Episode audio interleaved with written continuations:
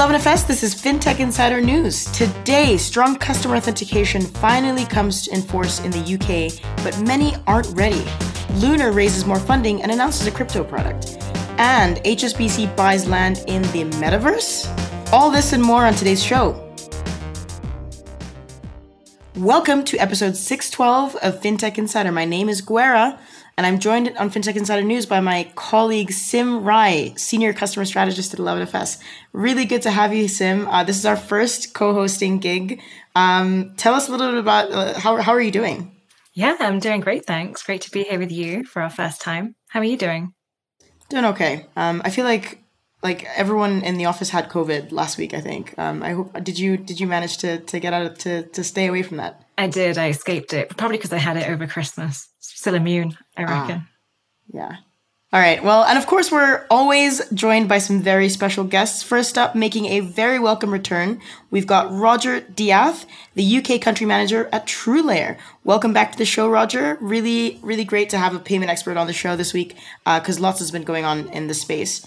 Uh, how are you doing? Yeah, really good. Thank you. Um, as I said, I'm actually we're now trying to get back into the office in for real, uh, which is quite exciting. Um, and um, yeah, lots happening in the payment space. It feels like that's always the way, but uh, really pleased to be back on the show. Thanks for the invite. And also, we have a FinTech Insider debut from Jimmy Fong, the CCO at Seon. Uh, so, welcome, Jimmy. How are you? Can you tell listeners a little bit about Seon?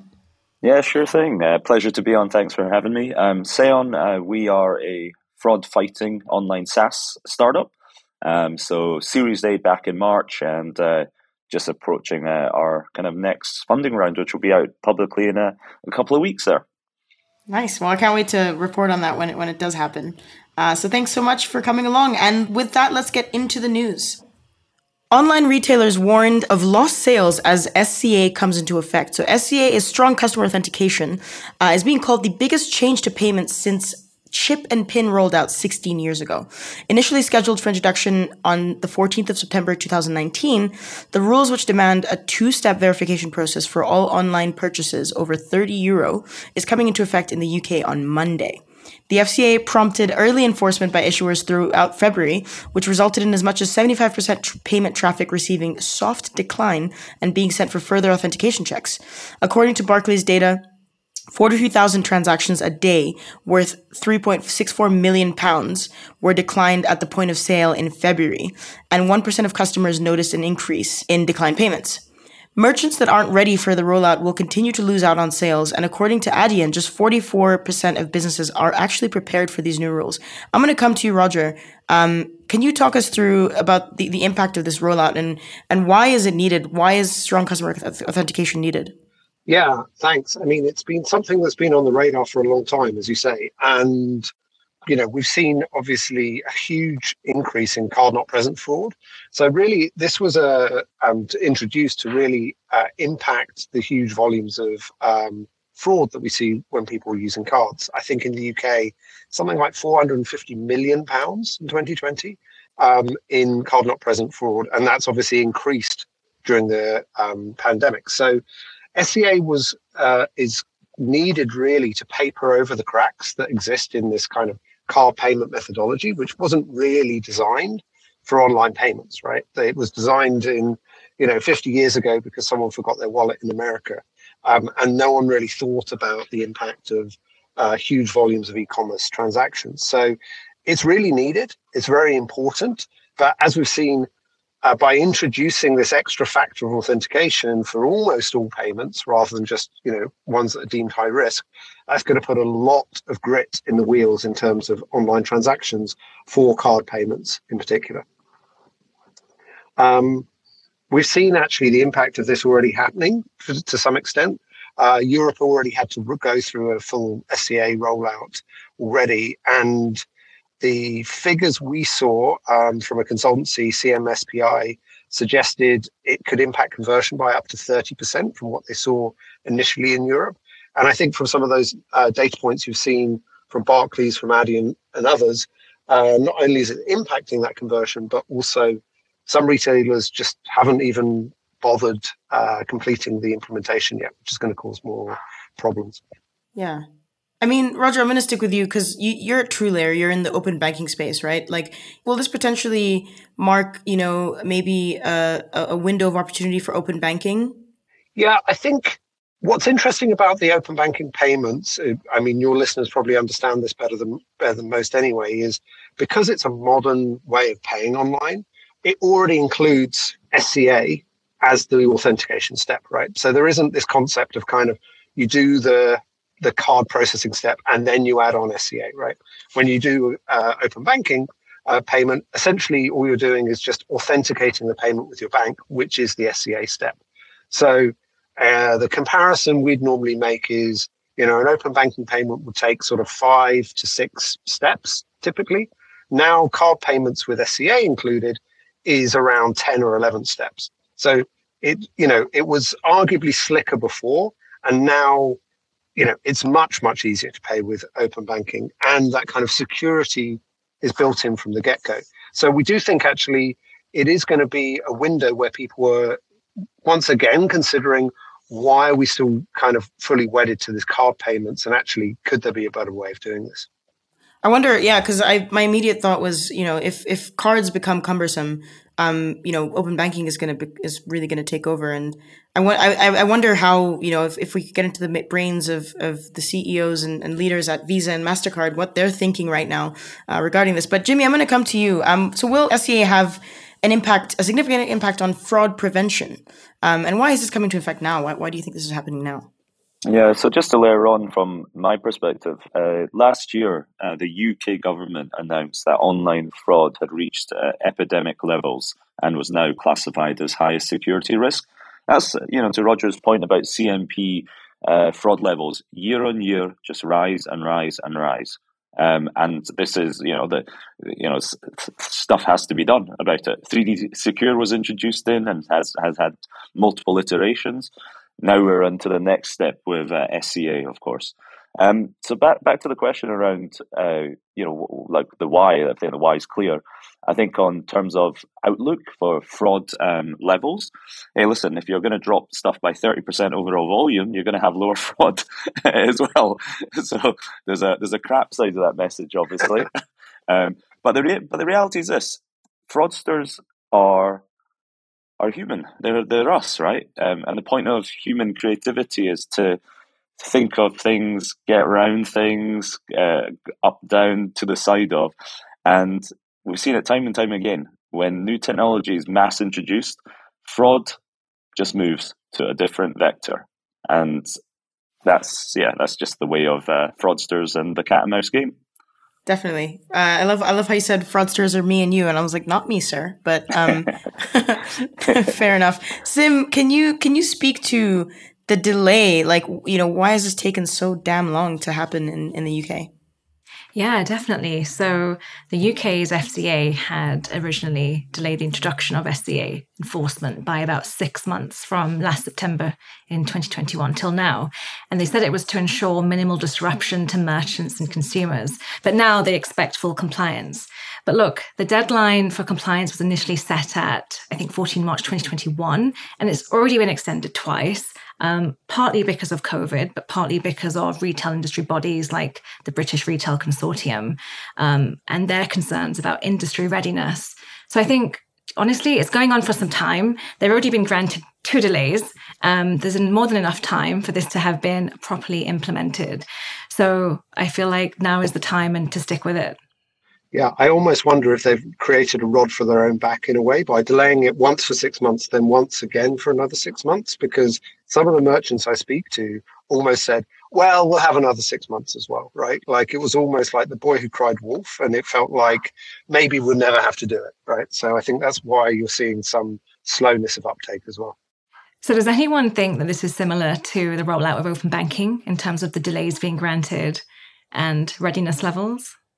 So I think it, I think it is just because whenever you're dealing with a large complex system, or you know, in open banking terms, large complex banks, um, it always takes longer than you think. And I think you're actually seeing that today slightly when uh, you look at uh, the rollout of VRP sweeping, which your audience might know about. So this idea of open banking extending to kind of moving money between accounts, which the big banks have to do by the end of Q2. Um, it's always hard for the to get these people to move um, to move quickly, and so I do think um, it's always the case that people are going to struggle slightly um, with doing this, but I do think at some point you've got to rip the rip the sticking plaster off and just say, okay, this is the real deadline, and we're really doing it, which uh, I think is important. I mean, I'm a Barclaycard customer as well, and you know, I even I got an email from them on Saturday saying, just as a customer, obviously because I work in open banking, saying, by the way, some retailers won't be ready for this, so your card will stop working on their sites. Like they they know that this is a problem. It's it's uh, it's quite interesting. Can like I, I do see the parallels definitely, but that that's that's bound to happen with any like directive or like like sweeping change uh, especially in an industry that is like so fragmented and like served by you know retailers are using a hodgepodge of different services to actually accept and and and execute payments. Um, but like you know who who's out there right now making this easy for people to actually do? Does, anyone on the panel has anyone seen any any companies that are uh, or BaaS companies potentially that are that are helping their their merchants um, do this a lot easier? I think uh, one of the biggest, biggest kind of uh, kind of uh, fintech sectors that's kind of boomed up in the last twenty four months is this orchestration layer, right? And it's precisely to deal with complexities like um, SCA uh, getting rolled out. But I mean, to revisit that point before, I, I, I agree completely.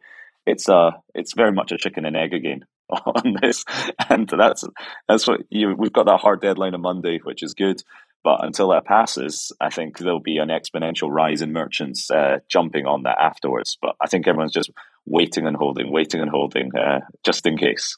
Yeah, and it, it's funny. It's funny because you know we're speaking. We've been speaking to lots of different merchants about SCA for months, um, and for some of them, ironically, they're almost sort of saying, "Well, we want to do open banking, but we have to kind of fix SCA as a problem, right? First, but um, you know, as we discussed, actually you could make your consumer experience better just by focusing on open banking. But it's you know, there's always lots to do um, uh, within the within the payments parts of these organisations, and they tend to be you know fairly conservative because it's how you're you're actually receiving the money. But um, I think this uh, this is a big opportunity for people to suddenly to think a little bit about is there a better way of doing this? Right? It feels like it, you're making people's lives quite painful now to take pay, payments.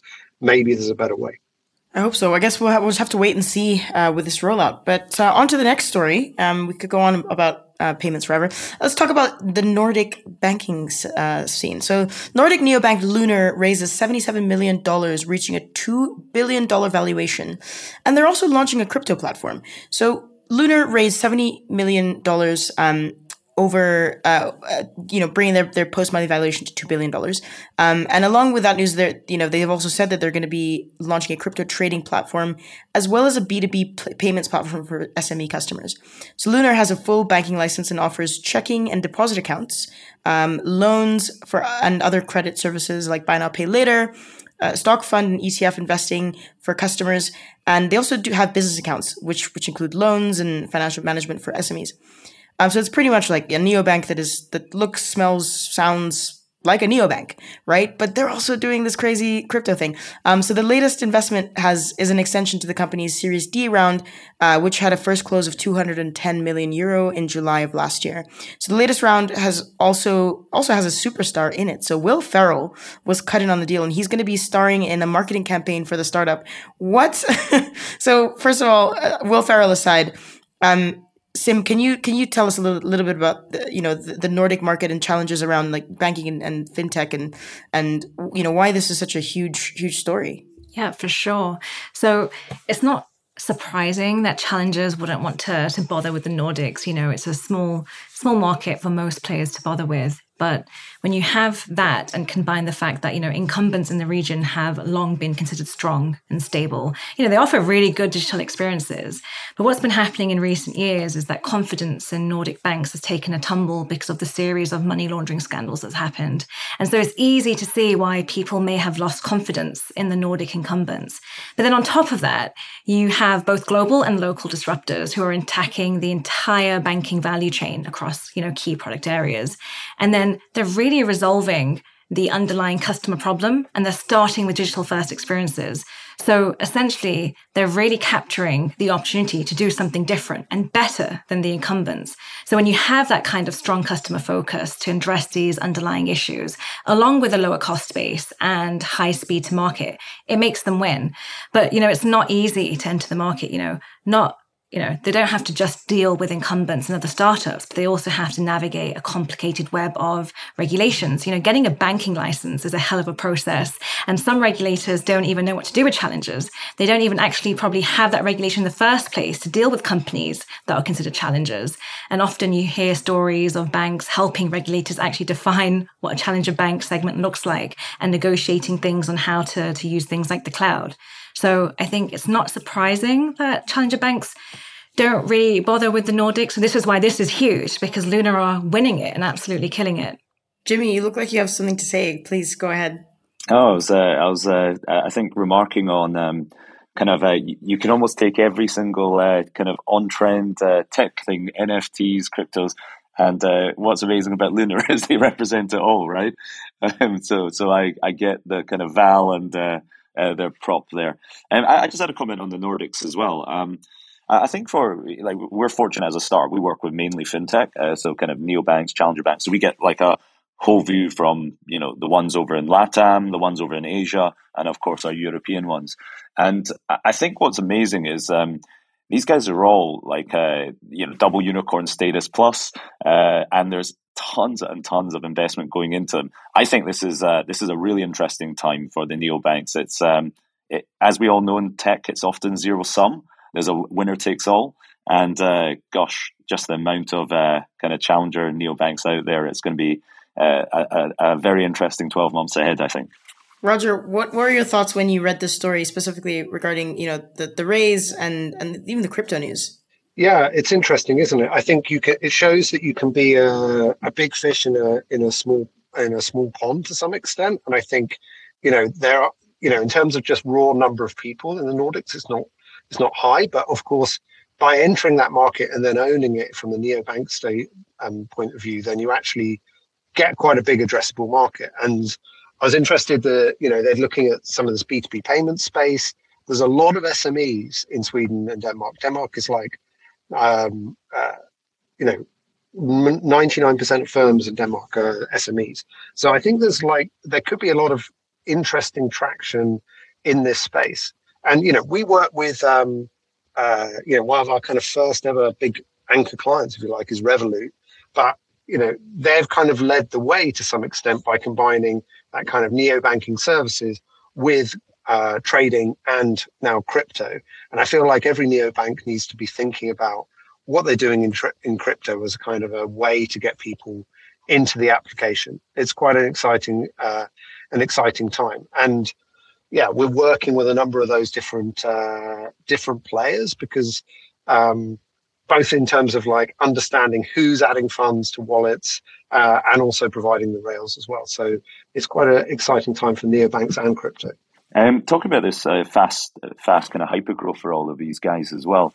And um, the interesting kind of thing from our side is, um, even though we help with um, uh, tech that helps uh, fraud detect, um, the actual kind of use case for us for most of these neobanks is all centered around uh, improving pass rates, because for them it's very much that uh, acquisition, uh, you know, and, and, aggressive acquisition clearly of new accounts. So, so that's our main touch point with them is actually about literally letting in more good customers become new customers, say of Lunar, for instance, uh, and then stopping the bad guys uh, automatically. So it becomes more of a yeah an acquisition kind of play rather than say uh, fraud detection. That's interesting. So it's less less on the negative side. It's more about how do we make the pipe as wide as possible. Yeah, and and you know the, the economics of fraud are always, um, especially on the card side, which we're talking about something slightly different now. Um, but it, it's always um yeah it's a clear cut business case of fraud losses versus a tech invested in. There's other stuff to bear in mind like brand and protecting your customer etc um, but really the thing that moves the needle for uh, pretty much most of our fintech that uh, work with us we're fortunate to work with is um, on the sign up form uh, for new account opening is literally allowing more good stuff through. Uh, but exactly that, Roger. Yeah, it's a uh, it's a different it's a different focus, and that moves the needle, right? That's I think what gets uh, all of us, we're all we're all uh, tech here, uh, gets all of our, our, juices going when we're talking about how to increase acquisition and how to how to take more safely. Um, so yeah, a different angle indeed. Um, so let's look at the Nordic, uh, you know, the Nordic market a, little bit closer with regards to crypto specifically.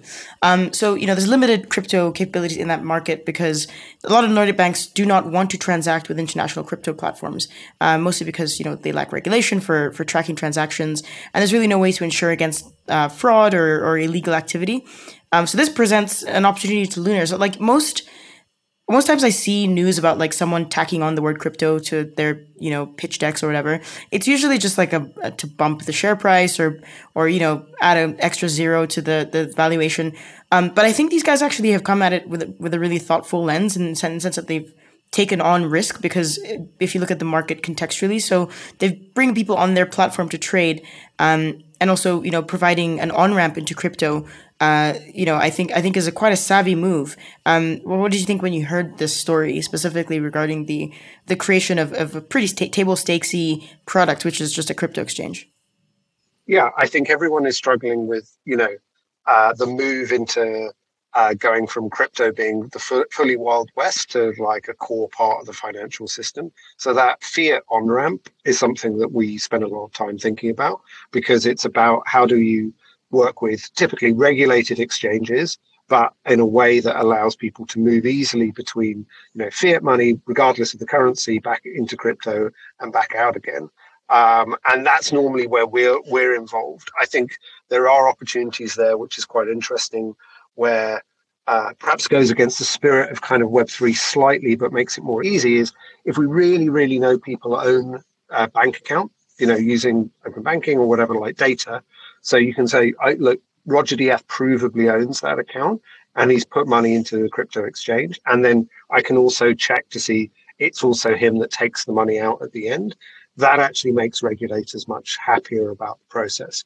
So um, I think there's a move in general to try and make these this uh, this you know without kind of defeating the purpose of crypto in the first place, making it a bit more controlled. And it feels like there is a gap in that Nordic market at the moment uh, because perhaps the incumbents have been a bit slower or a bit more nervous about crypto in general. Yeah, I was I was going to uh, comment on the table stakes kind of comment there. It, it is, but it's also reflection of you know look at all all the booming kind of fractional share uh, uh, platforms as well, right? Um, because that's the reality now. Um, some asset prices uh, um, uh, for stocks have just got to a level where it's not practical for Gen Z to go ahead and uh, pick up a, a, a I don't know ten or hundred block share. Uh, they need to own like a little fractional bit, and that's what these represent. These crypto platforms is that uh, market latent need for fractional ownership. Um, you know, spend any time on Reddit under these forums and you know, it, it, these things blow up, it, and it's a mix of. It's really interesting for me. It's a mix of kind of social community, um, you know, a globalized world, being able to jump on trends and make instant decisions, and it genuinely moves the needle on price. We know this from you know the the roller coaster uh, kind of up and downs we've had, uh, you know, in the last kind of six to twelve months. Um, and I think Lunar, yeah, they, they look like they're doing an awesome job of it. It looks cool, um, and I see the need for it. All right. On that note, let's uh, let's we could I could really go on and on, on about crypto to be honest, but let's let's take a pause uh, while you hear from our sponsors. We'll be back shortly. Here at 11FS, we're still working hard to build the next generation of financial services, and our team is growing quickly. So we're looking for a bunch of new 11s to join us. If you or somebody you know are up for a challenge and fancy working for one of Flexa's most flexible companies, come check out our open roles. We have roles in growth, product, sales, talent, and more. You'll find all the details at 11fs.com forward slash careers. That's 11fs.com forward slash careers. Welcome back, and let's get into our next story. So, eBay and Klarna partner to bring flexible payments options to Germany. So eBay is partnering with Klarna to bring new flexible payment options to the to German shoppers. The two new Klarna payment options are being added to eBay.de. Uh, will supplement the existing payment methods, which include Klarna's Pay Now service. Customers will now also be able to access pay later, invoice, and financing to giving them several options to choose from uh, on every purchase, whether that's paying immediately or at a later time. The rollout of both options is being phased in, starting with select sellers over the coming weeks and following with a wider rollout later this year. Um, I feel like we need to take a shot every time I hear Klarna or buy now pay later. Like I'm I like this news is insane. Obviously there's there's so much happening in this space. Um Sim, can you talk to like Klarna? Like again, I, am inundated with Klarna and buy now pay later. What's what's going on? What's this boom all about? What's happening in Europe? There's definitely um, a spree that Klarna is on for international expansion. You know, this partnership marks the latest in a series of ventures for the Swedish fintech as it expands across Europe.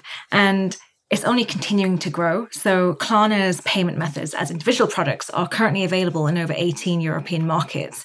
And just two weeks ago, we heard of um, in the news their soaring losses driven by this expansion to fresh markets. And just to give a few details on that, so in the UK, they launched a card a couple of months ago, um, which will allow customers to delay their payments when used at high street shops. And this is huge because previously it only offered buy now, pay later products for online customers in the UK. And this is all following a successful launch in Germany and Sweden. And again, in the, the UK, they're launching a new rewards feature called Missions, which allows shoppers to earn points each time they pay immediately or make a payment on time.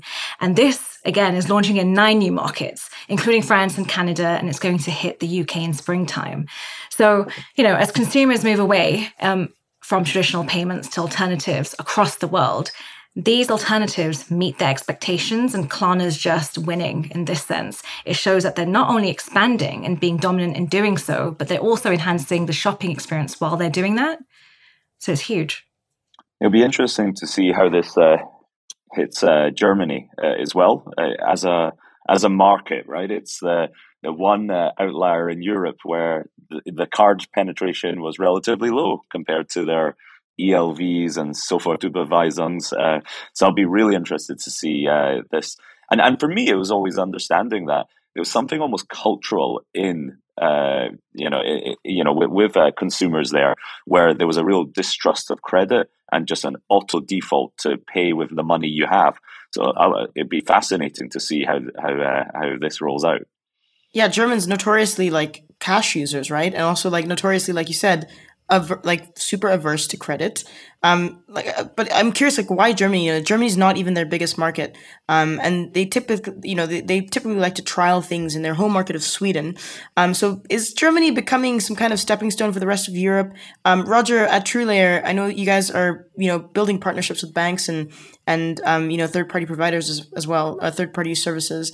Uh, what's what's in the water in Germany? What's going on? Yeah, it's an it's an interesting one. I think Jimmy kind of hits the nail on the head. Like Germany is a massive market, obviously, in terms of the number of consumers, in terms of the revenues, but sort of strangely inverted compared to certainly the UK or even somewhere like France in terms of credit card and debit card, debit card penetration. It's always been bank centric, right? And uh, which is good for people like TrueLayer, you know, focused on bank payments. Um, I think it's interest and you, there's also a high degree of trust as well. So you notice here that although there isn't credit there is this concept of paying by invoice right? So in that um, you know even on amazon in germany you can order a product get it delivered and then they'll send you an invoice and then you can pay after that. So we in the uk market would almost see that as a as a credit but they would just see that as normal business like you just pay by invoice even as a consumer. And I noticed that's what the offering here in Klarna is. It's fitting into that German kind of cultural model. Also recall that Klarna owns Sofort. So Sofort is a bank payment method already. So I wonder whether that's also leading them to think about how to launch different sorts of partnerships in Germany, leveraging their Sofort relationship as well. Do you think the future of Klarna um, really is partnerships uh, and and deep deep partnerships with, with various uh, you know checkout type uh, retailers and stuff? Because I, that that seems to be their business model uh, of growth. Like they're going just straight for you know large payments companies, large um, retail companies like like eBay. Which fun fact, formerly a subsidiary of uh, PayPal was formerly a subsidiary of eBay, which spun out in 2014 to go independent. So like this is crazy. It's kind of like you know PayPal, Klarna pitted against each other. Um, but you know, is is this do you, do you see this as Klarna's growth, um, the the groove that they found to grow, just mega partnerships? Open question to any, anyone. I mean, I think they have to do, you know, to continue the, the, the pace of growth that they need to need to, you know, justify valuation and justify what they're doing. Then they need to do everything, right? They need to be signing up every small merchant uh, in the world uh, on buy now pay later, but they also need these mega partnerships as well. I think the challenge is, you know, they've done extremely well, obviously in the European market, but you see all these other competitors, particularly from the US, coming into the buy now pay later um, space as well. And I do also wonder whether, in a new higher inflation environment where interest rates rise, then suddenly offering kind of free finance for everything becomes actually quite expensive as well. So, and maybe they have to look to different revenue streams outside of the core one, where you know it's very often it's easy to offer you know free finance to consumers when interest rates are half a percent. Interest rates are seven percent. That's going to be very difficult. Yeah, that that that space um, obviously is uh, is is crazy congested now, right? So it doesn't surprise me to see kind of these big moves from uh, Klarna going into different uh, revenue opportunities. And I, am with Roger, like at that kind of scale, like they have to be doing everything. you know, the bread and butter plus these kind of um, uh, uh slightly left field uh, kind of moves there. Um, but yeah, alone the, the, their sector is so crowded, and and and they're and they're all reportedly doing very well, right? So they must be addressing market needs as well. Yeah. Uh, you know, their their their their customer acquisition numbers are you know they're, they're out there. They're they're on a tear, you know, through throughout Europe. You know, they're recently announced. Uh, a rewards program in the UK, which will allow shoppers to earn points on every time they pay with Klarna. Um, also, reportedly working on a new funding round that could see their price reach sixty billion dollars. Insane. So the company just you know, has, just for context, has raised six hundred thirty nine million dollars to be valued at forty five point six billion dollars just last June. Um, so this kind of growth, this velocity, is not a surprise. Um, and and with that. Uh, Speaking of Buy Now Pay Later, 11FS Pulse will be releasing a brand new home screen episode this week covering everything you need to know about the payment method that's fast becoming mainstream. Find it on the 11FS YouTube channel. All right, let's move on to the next story. So, Revolut is given a thumbs up by the Ukrainian Deputy Prime Minister for helping refugees open accounts. So Revolut is making it easier for refugees escaping Ukraine to open Revolut accounts and waiving some FX transfer fees as well. A move that's been given a thumbs up by the Ukrainian deputy prime minister.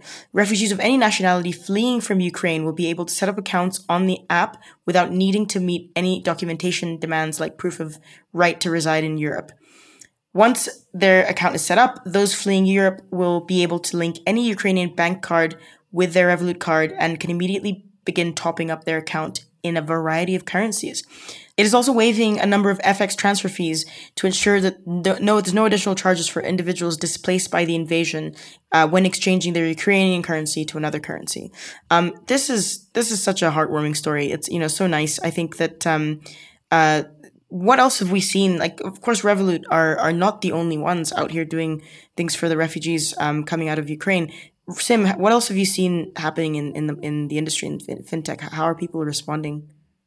You're absolutely right. It's so heartwarming. And what's so heartwarming is that there's so many other things that are happening too to support Ukraine. So, FinTechs for Ukraine um, is a fundraising effort that launched last week, um, and it aims to encourage tech firms to raise as much money as possible to help support those victims. We also have the charitable giving app Toucan, which has joined forces to raise urgent funds too. And even Wise last week limited daily transfers to Russia, but now have you know suspended all money transfers into Russia. There's also companies companies like Upswot, which has helped not only its employees, but also helping people out there in Ukraine. Um, you know, I think we've spoken about on previous shows that both Bunq and Zopa are offering relocation visas to Ukrainian citizens. So I, I don't know, I'm just overwhelmed in the best way to see all the support that's gone out for Ukraine. Did anyone else have any? Uh, Roger, what are your thoughts when you saw the story? I mean, obviously, it's a great it's a great story, and I think um, uh, it, I, I thought it was quite interesting the fact that, um, you know, as well as the fundraising efforts that I think everyone is getting involved in, which is obviously really important, this idea of actually just making lives easier.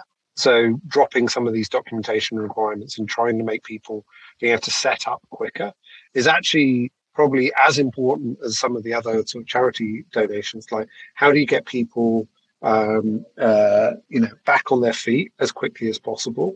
I think is a really interesting take by Revolut, and I really applaud what they're doing. Jimmy, um, thoughts? Yeah, um, I think with uh, you know, with I think looking at kind of how they're going to be doing that is interesting from a fraud and risk point of view. when you drop some of those IDV and KYC and AML checks, then uh, uh, I, I, would raise question marks at um, yeah, how, how that might actually look because it, the reality is it's not going to be the Ukrainians that benefit. They will benefit from it, but the people that will also take advantage are going to be uh, those crafty uh, fraudsters out there who are uh, definitely going to be opening up accounts and changing their VPN to a Ukrainian one, I'm sure, or a UK one. Yeah, when I saw that part of the story, I was like, hmm, how are they assessing risk around that? Like, how? I mean, I'm curious. I, you know, do they? Do you have to send a photo of yourself, like literally crossing the border? Like, I don't know. Like, um, so definitely, uh, good luck to them. I think Revolut must have a robust uh, fin crime team, so I'm sure they'll be fine. But uh, just Vlad Yatsenko, the co-founder and CTO of, of Revolut, is actually Ukrainian born, and he he said, you know, they felt it was imperative to help those most affected by providing a service that gives them easy, quick access to their money. So bank transfers are often slow and expensive, and we hope that this Re- Revolut initiative provides a simpler alternative. I think you know it's really great that we're seeing you know fintechs companies in general step up and and support people uh, people who are going through the worst time of their lives really um, so you know revolut has also said that more than 10 million euros has been raised by its customers uh, and the neobank through a charity appeal to help those impacted by russia's Russia's invasion of Ukraine. Um, so it's just you know there's there's a lot of stories like this that are, that keep popping up and and I I'm I'm really it's it's really quite heartwarming to see. Um, anyone else have any thoughts before we move on to the next story?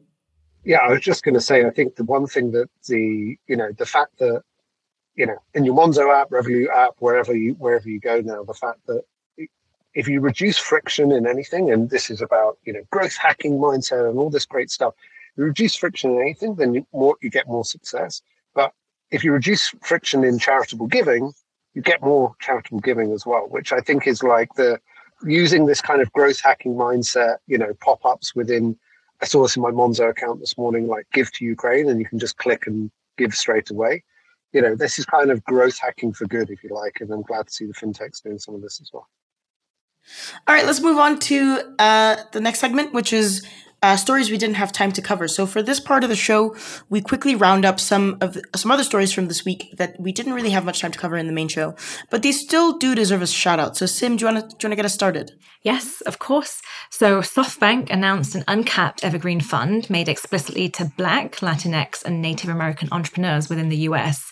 Now, the commitment is a continuation of SoftBank's $100 million Opportunity Growth Fund for underrepresented founders, which first launched in June 2020 in the wake of increased racial justice. Um, the effort has now invested in its entirety across 70 companies. So about 55% of the initial portfolio companies are Black founded, 40% are Latinx founded, and 5% are both Black and Latinx founded. And this is really, really nice and heartwarming to see. You know, just over four months ago, SoftBank committed $3 billion more in capital to Latin American companies. And so they're really trying to advance diversity in technology and entrepreneurship by providing founders, you know, across a spectrum of underrepresented backgrounds with the capitals and network they need to scale their business. And not just this, you know, in addition to supporting European founders, the 2022 edition of the Vision Fund Emerge, that's the name of the fund, they're going to extend it to applicants from underrepresented communities in a wider range of geographies, taking the program to new jurisdictions for the first time. You know, it's great, but there are still things to, to sort out. You know, the portfolio weighs heavily towards men. So only 13% of companies in the SoftBank opportunity portfolio are founded by women of color, which is again good, higher than national rates, but still far from equal. Yeah. I think it's a fast. I think that's really fascinating. Uh, just in Austin, actually, um, uh, the a couple of days ago, I was at a kind of a, a post show party, and I was speaking away to an American VC uh, runs um, runs a kind of an incubator in Austin, and we were talking around this uh, diversity and this kind of uh, kind of you know very much this move to and SoftBank News kind of hit as part of that as well. Um, and we were actually talking about to your stat, unfortunately, where thirteen percent is the case. So you know the the, the rest of rest of it, eighty seven percent is none.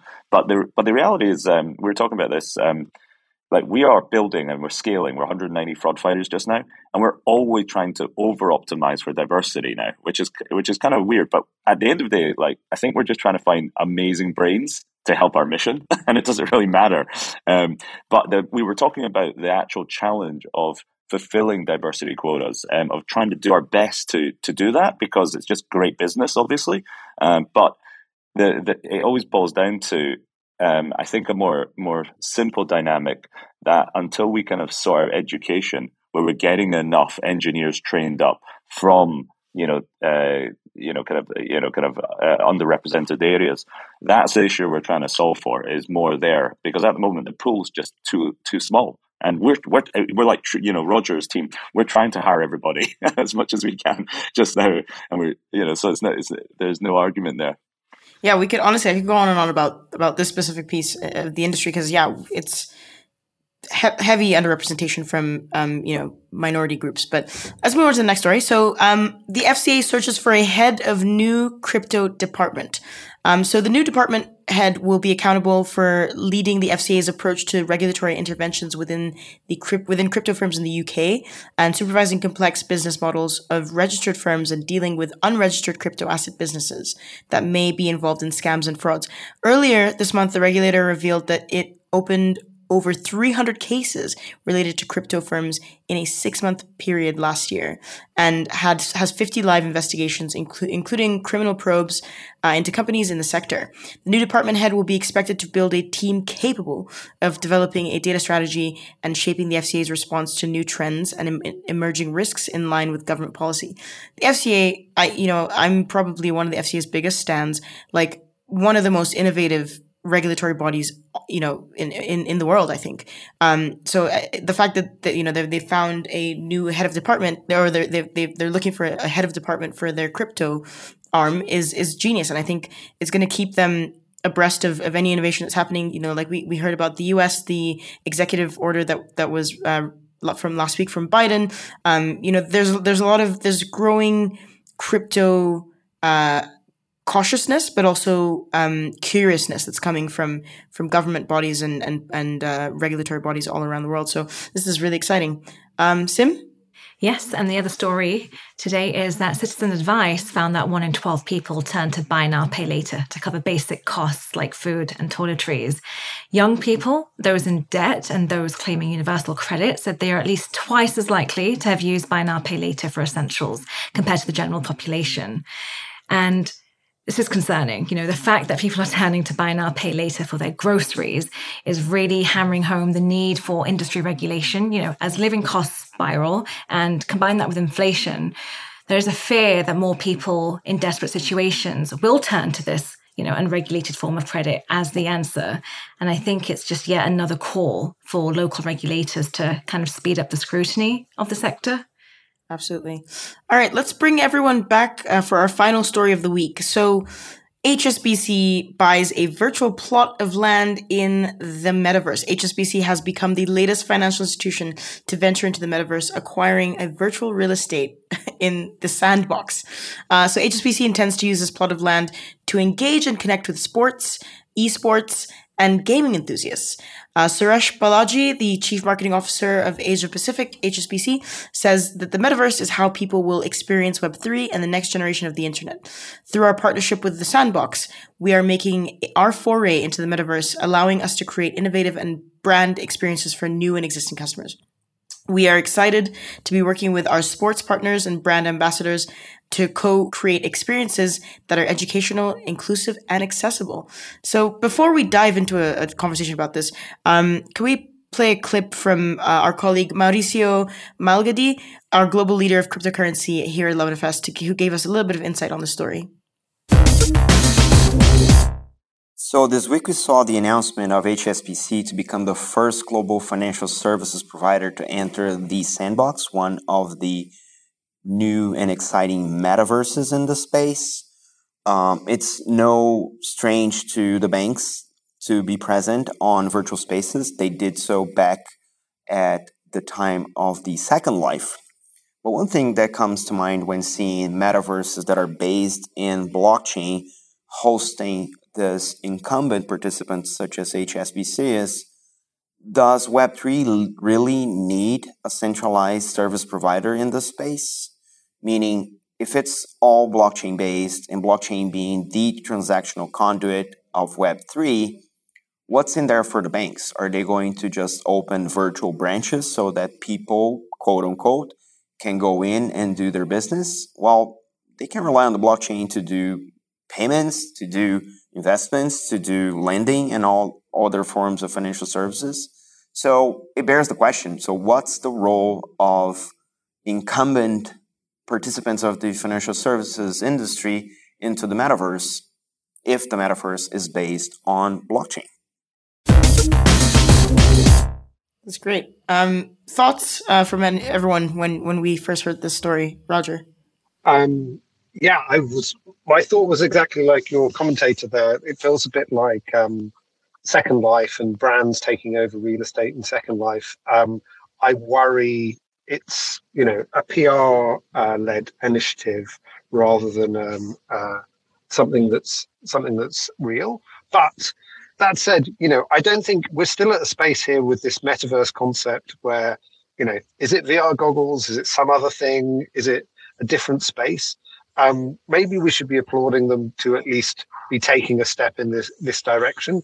Although um, it may impact the the cool factor slightly if big banks are there when the whole venture here is meant to be around DeFi, right, rather than uh, the same old uh, players still still working in it. So I don't think anyone knows is is the short answer here. But uh, yeah, be interesting to see if something comes of it. I mean, I saw a tweet this morning um, from someone named Maya Zehavi, uh, which made me chuckle. Basically, uh, they say, if I don't want to walk into the bank IRL, why would I want to do that in the metaverse? Um, which, you know, definitely like, it just hits all those points. Like, sure, cool. I guess you have a bank branch in the metaverse. Like, what am I going to, you know, I, I don't know. The only other bank that I know of that's in the metaverse is, is JP Morgan Chase. And that's, um, I think it's Mimi in the sense that like Jamie Dimon, famous uh, CEO of, of, of the bank, uh, there's a massive like poster or like framed image of him on the wall in the building in the metaverse. It's weird. Anyway, um, Jimmy, what, what, what, are, what are your thoughts about banks wading into the into the metaverse? Uh, I mean, they, have they've, they've got to try things, right? I mean, look at the banks that are turning into kind of co-working spaces. so um, I think it's it's trying to stay relevant in a world that looks increasingly scary to core banking there. So so I, am with uh, the commentator. It's literally the philosophical. Um, opposite of what DeFi represents. so, so for me, uh, I, am skeptical. Sim, did has this completely is the metaverse uncool now? That's a big question. I think on glance, I don't think it's uncool in that sense. I, I mean, I do agree um, that they're trying to stay relevant in this space without necessarily having a pure purpose for doing so. But I think, I don't think it ruins the cool factor. I think it might even add to the benefits of Web3, you know, so just to, to show other people that it's not just like fintechs and startups that are in the Web3, because I think you know, the more people, the merrier. And it's, I think it's better compared to having just one certain type of company, like a startup on the Web3. So I'm not saying it legitimizes it in any way, but I'm just saying it might add to the appeal for some people if they see, you know, a big, long standing institution like a bank entering the Web3, that this is a shift, a proper shift. I guess, yeah, you're right. It's, it's the marking of mainstream. This is mainstream now. But yeah, Jimmy. Yeah, it's. Uh, I think it's a. It's starting to be the a good sign of um, uh, is it Geoffrey Moore, uh, the crossing the chasm. So you know the early adopters. This is kind of endorsement that hey, this is legit. So when a big bank comes in, so th- there's an upside as well. Um, I, I, take this as all uh, excellent for being bullish on crypto, as far as I'm concerned, a proxy for it all this is not financial advice, but yes, uh, Jimmy's bullish on crypto. Um, I, I guess I'll just wrap by saying that, like, you know, there's so many. My parents still don't fully understand what I do for a living and fintech, and you know, and I do my my very best to explain and to explain this, you know, crypto and that to them. But the one thing I, I can I refuse to engage uh, with anyone who is like, because I don't understand it for myself, is real estate in the metaverse. I'm just, I do not understand it. And it makes absolutely no sense to me. so, um, if anyone listeners out there want to like DM me and like explain to me the importance of like land in the metaverse, please do. Um, anyway, that wraps up this week's show. Um, thank you so much for our guests who've come on today. Can you tell people where we can find out more about you, Roger? Uh, yeah, sure. So TrueLayer, obviously, just look for, look for our website, um, and probably best to reach me on things like uh, LinkedIn. I'm always on, on there if you want to reach me on that, or um, uh, drop me an email and roger at truelayer.com. Brilliant. Sim? can find me on LinkedIn or at sim.raya at 11fs.com. Thank you. Jimmy? And then uh, LinkedIn for myself, and then Seon.io. Um, so we've tried to make uh, fraud fighting as easy as possible. So you can try for free, see transparent pricing, and full documentation, public uh, API uh, references available there. And as for me, you can find me at 11fs.com. I'm also on Twitter at notguera. Um, yep, accepting DMs from people explaining the metaverse to me. Thank you. Uh, you can join in uh, to the conversation on social media or email podcast at 11fs.com. Thank you so much for listening and goodbye.